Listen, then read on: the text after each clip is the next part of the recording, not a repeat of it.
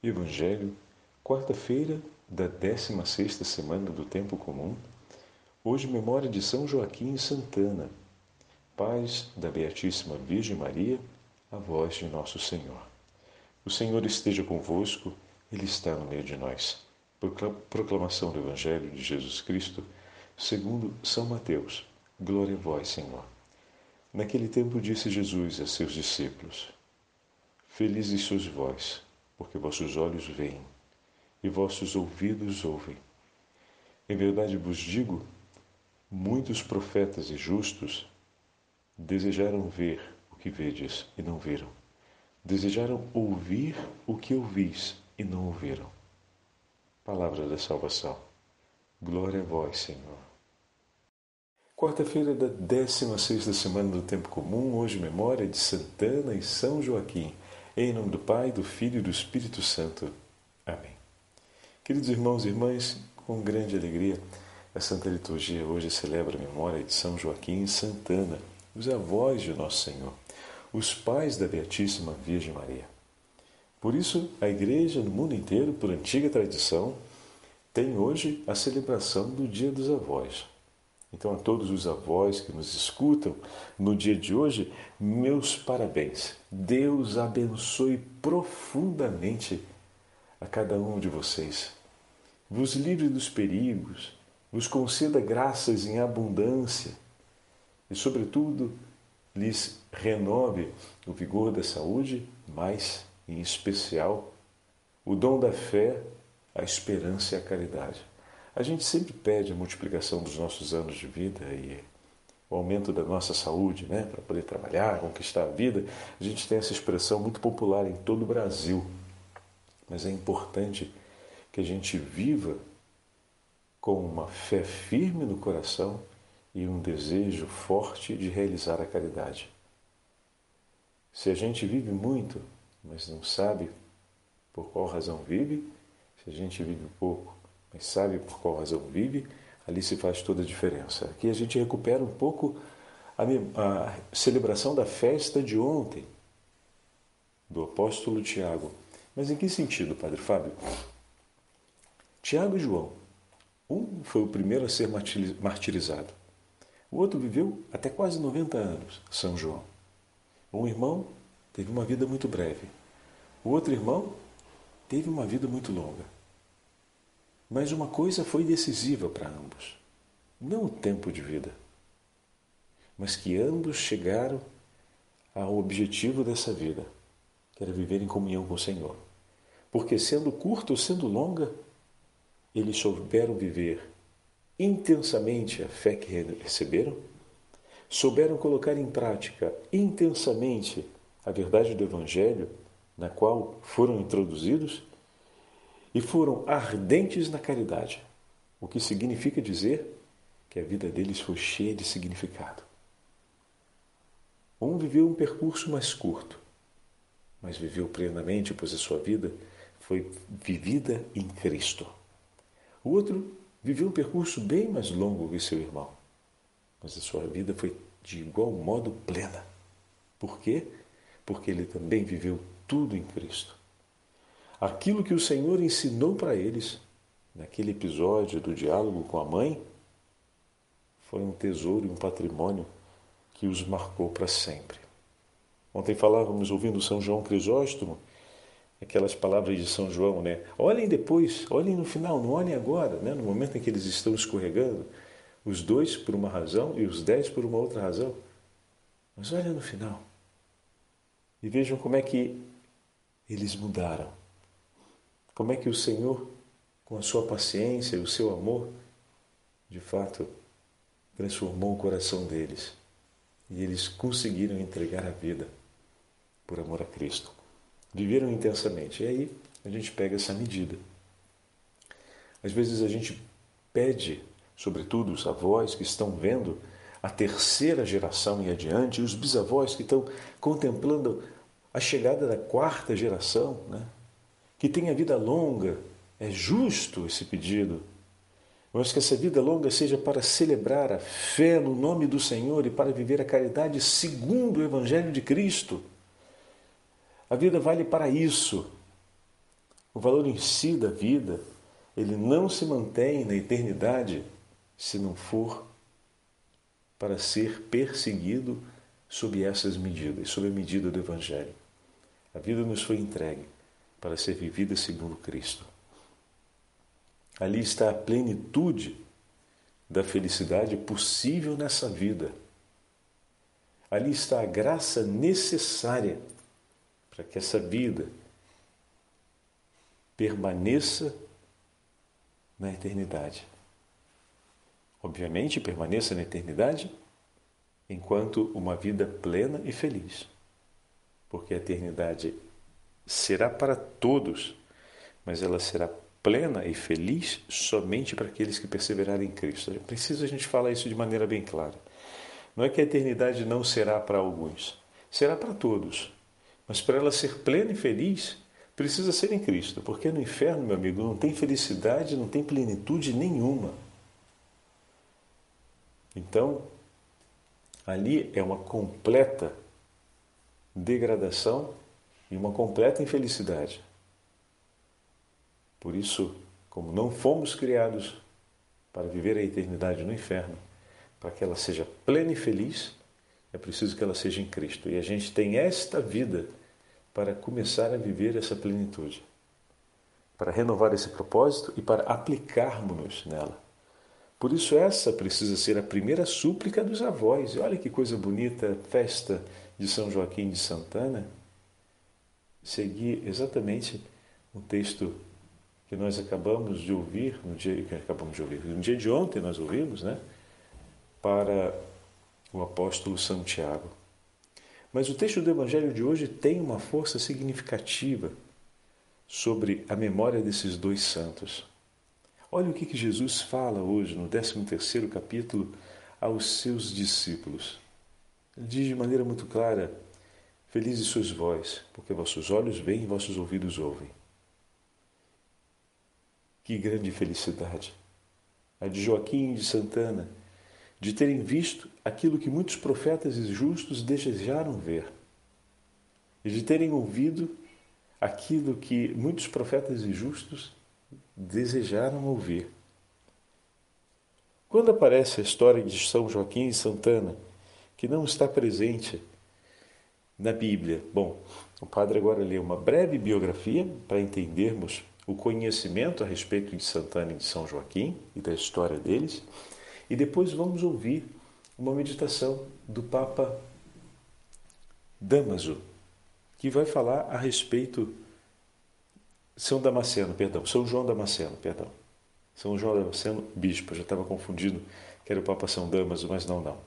É Papa São João Damasceno, é que, perdão, é o bispo São João Damasceno, que num dos seus sermões sobre a Natividade vai fazer louvor à figura de Joaquim e de Santana.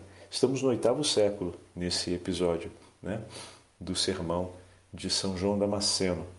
Mas vale aqui entendermos um pouquinho mais a história dos dois. Então, dos pais da Santíssima Virgem Maria, nada nos transmitiram os escritos inspirados do Novo Testamento tal e qual os conhecemos na Bíblia. O pouco que sobre eles conhecemos deve-se a vários livros apócrifos, ou, proto ou o proto-evangelho de São Tiago, o pseudo-evangelho de Mateus e o Evangelho de Maria. Foram livros escritos contemporâneos aos escritos do Evangelho, mas que não são considerados livros canônicos, ou seja, os livros que entram, que vão entrar para formar o corpo da Bíblia. Esses livros apresentam um núcleo de verdades históricas, embora em muitas coisas sejam lendários. O nome de Ana em hebraico, em hebraico significa Hana ou Joana, se queremos ainda uma outra tra tradução, e exprime a graça ou a bondade ou a misericórdia. Joaquim equivale a Yahvé, aquele Deus que fortalece, Yahvé que fortalece. Ambos os nomes indicam, portanto, a missão divina que Deus vai realizar através deles preparar em Israel a realização das promessas messiânicas, sendo eles os imediatos progenitores da mãe do nosso Salvador. Pouco nos consta da vida externa desses dois santos esposos. Basta-nos saber que foram pai e mãe da Virgem Maria, da cheia de graça, bendita acima de todas as mulheres, a mãe de nosso Senhor Jesus Cristo. Sabemos que no seio de Ana germinou a plenitude da graça, que nas suas entranhas se realizou o mistério da Imaculada Conceição de Maria. Os dois anciãos tinham por muito tempo suplicado ao Senhor uma bênção, e afinal veio a ser-lhes concedida em abundância. Todos os anseios, todos os suspiros apaixonados dos antigos patriarcas se tinham condensado neles, e neles se condensou também a realização de todas as promessas de Deus, ao fazê-los pai e mãe de Maria Santíssima. Eles foram a haste, de onde brotou a flor que havia de produzir o fruto bendito, nosso Senhor Jesus Cristo, o nosso Salvador. É isso que sabemos de Santana e São Joaquim. Basta e sobra, não é mesmo? Para a nossa devoção e o nosso reconhecimento. Grandes tiveram de ser aqueles corações e muitos santos para Deus os escolher como pais da Virgem Imaculada, da Mãe de Deus. A devoção a Santana remonta ao sexto século da fé cristã, especialmente começou no Oriente. No Ocidente, a data dos grandes escritos específicos sobre a devoção a Santana começam no décimo século, mas ela já é citada a partir dos séculos precedentes, oitavo e nono. A devoção a São Joaquim ela aparece mais tarde, associada a Santana, figurando a beleza do esposalício bendito por Deus e escolhido por Ele para ser apresentado ao mundo, a Santa Mãe de Deus. Olha que lindo, meus irmãos, essa frase me, me toca bastante. São esposos santos, o Senhor escolheu esposos santos para poder conceder ao mundo a Beatíssima Virgem Maria. Então, os seus pais foram santos. Como Deus busca casais que vivam a santidade, que desejem ardentemente praticar aquilo que o Senhor nos ensina. E como é fundamental que pais que perseverem na santidade consagrem todas, toda a sua vida a Cristo Jesus para serem conduzidos e transformados por Ele na beleza da aliança matrimonial, a fim de que ele possa gerar os frutos benditos dessa aliança.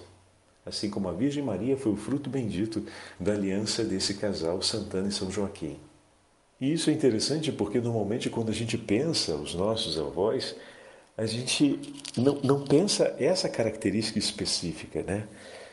O que que os meus avós me deixaram como primeiro tesouro? A beleza de um santo matrimônio a beleza de uma vida de casal vivida em Cristo, vivida no nome do Senhor, vivida na aliança, segundo a vontade de Deus. Esse foi o primeiro tesouro, porque daí vieram todos os outros. Né? A gente geralmente lembra dos nossos avós numa memória ou num, em elementos mais próximos da gente, como o carinho, a delicadeza, o cuidado. Né? A vovó tem sempre aquela mão especial para saber olhar por nós, para saber entregar pela gente o, o carinho a mais, que conhece muito bem os nossos gostos, conhece aquilo que, que, que nos agrada e tem o zelo por cuidar disso, intercede em momentos difíceis, né? Para tirar a gente, às vezes, de uma enrascada, quando a nossa mãe está irritada, porque ela sabe como chegar e, e, fazer aquele pedido, fazer aquele apelo. Né? Então tem esse papel de, de uma intercessora em, em, em, certos momentos que vai fazer muita diferença por nós. A gente lembra esses dados né? e diz, bom, esses são alguns dos tesouros que minha avó me deixou, além dos ensinamentos de vida, além do testemunho de tudo que ela viveu, de tudo que ela passou para manter a geração dos meus pais, né, a geração da minha mãe, do meu pai, do, dos meus tios, enfim, e nos levar né, adiante sem que nada se perdesse para o bem da nossa família, Mas a coisa principal, quando a gente olha para a vida de Santana e de São Joaquim, e hoje nós tivemos a oportunidade de ver isso, é bem dizer a Deus por terem sido um casal de fé. Um casal temente ao Senhor, um casal que soube esperar no Senhor, um casal que buscou viver santamente a vida, mesmo diante de uma situação muito difícil, que era aquela de não ter filhos e pediram ao Senhor, esperaram no Senhor e viveram uma entrega total de vida um pelo outro. Esse testemunho de uma entrega total de vida no matrimônio, essa aliança bendita em Deus, vínculo do matrimônio, foi o primeiro grande tesouro que esse casal de avós deixou. E como é importante a gente bendizer essa verdade também na história dos nossos avós. Agora, eu queria aproveitar para a gente ouvir juntos o texto de São João Damasceno, muito delicado, falando a respeito da Virgem Maria e enfatizando a presença de São Joaquim de Santana. Vós os conhecereis pelos seus frutos. Estava determinado que a Virgem Mãe de Deus iria nascer de Ana. Por isso, a natureza não ousou antecipar o germe da graça, mas permaneceu sem dar o próprio fruto até a graça, até que a graça produzisse o seu. De fato, convinha que fosse primogênita aquela de quem nasceria o primogênito de toda a criação, na qual todas as coisas têm a sua consistência. Ó casal feliz, Joaquim e Ana! A vós toda a criação se sente de alguma de certa forma devedora, pois foi por vosso intermédio que a criatura ofereceu ao seu criador o mais valioso de todos os dons, isto é, a mãe pura, a única que era digna do nosso criador. Alegra-te, Ana estéril, que nunca foste mãe Exulta e regozija-te, tu, que nunca deste a luz. Rejubila-te, Joaquim, porque de tua filha nasceu para nós um menino. Foi-nos dado um filho, o nome que lhe foi dado é Anjo do Grande Conselho, Salvador do mundo inteiro, Deus forte, Deus conosco, Emanuel. Este menino Joaquim é Deus. E assim citando o profeta Isaías, ele faz esse parágrafo tão bonito, né? Porque Ana era estéril e o Senhor lhe tirou a vergonha da esterilidade, como diz o texto bíblico, dando a ela um fruto, uma flor bendita, que nos daria o fruto da graça para a salvação do mundo inteiro. Aí ele volta agora.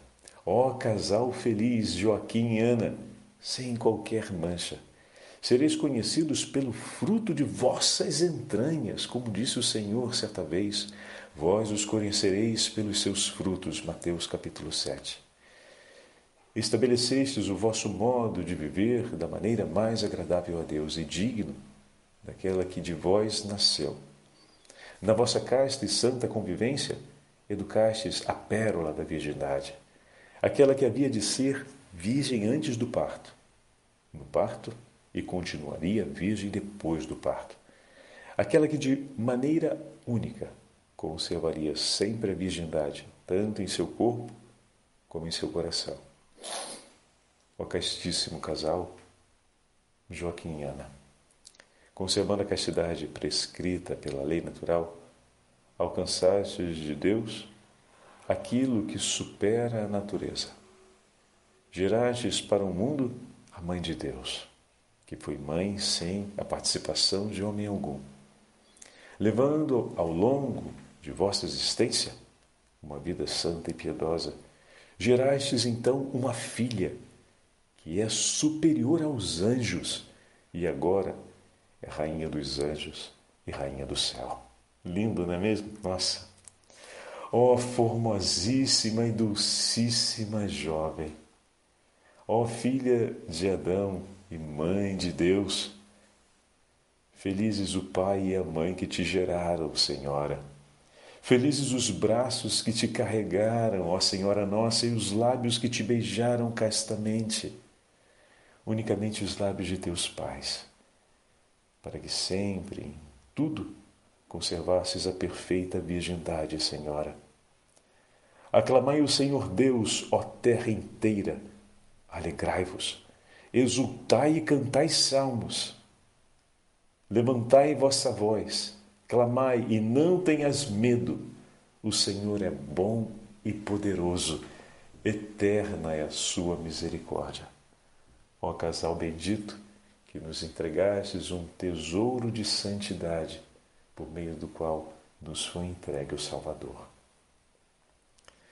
Oh, meu irmão e minha irmã, que essa seja uma inspiração na vida de todos os nossos avós.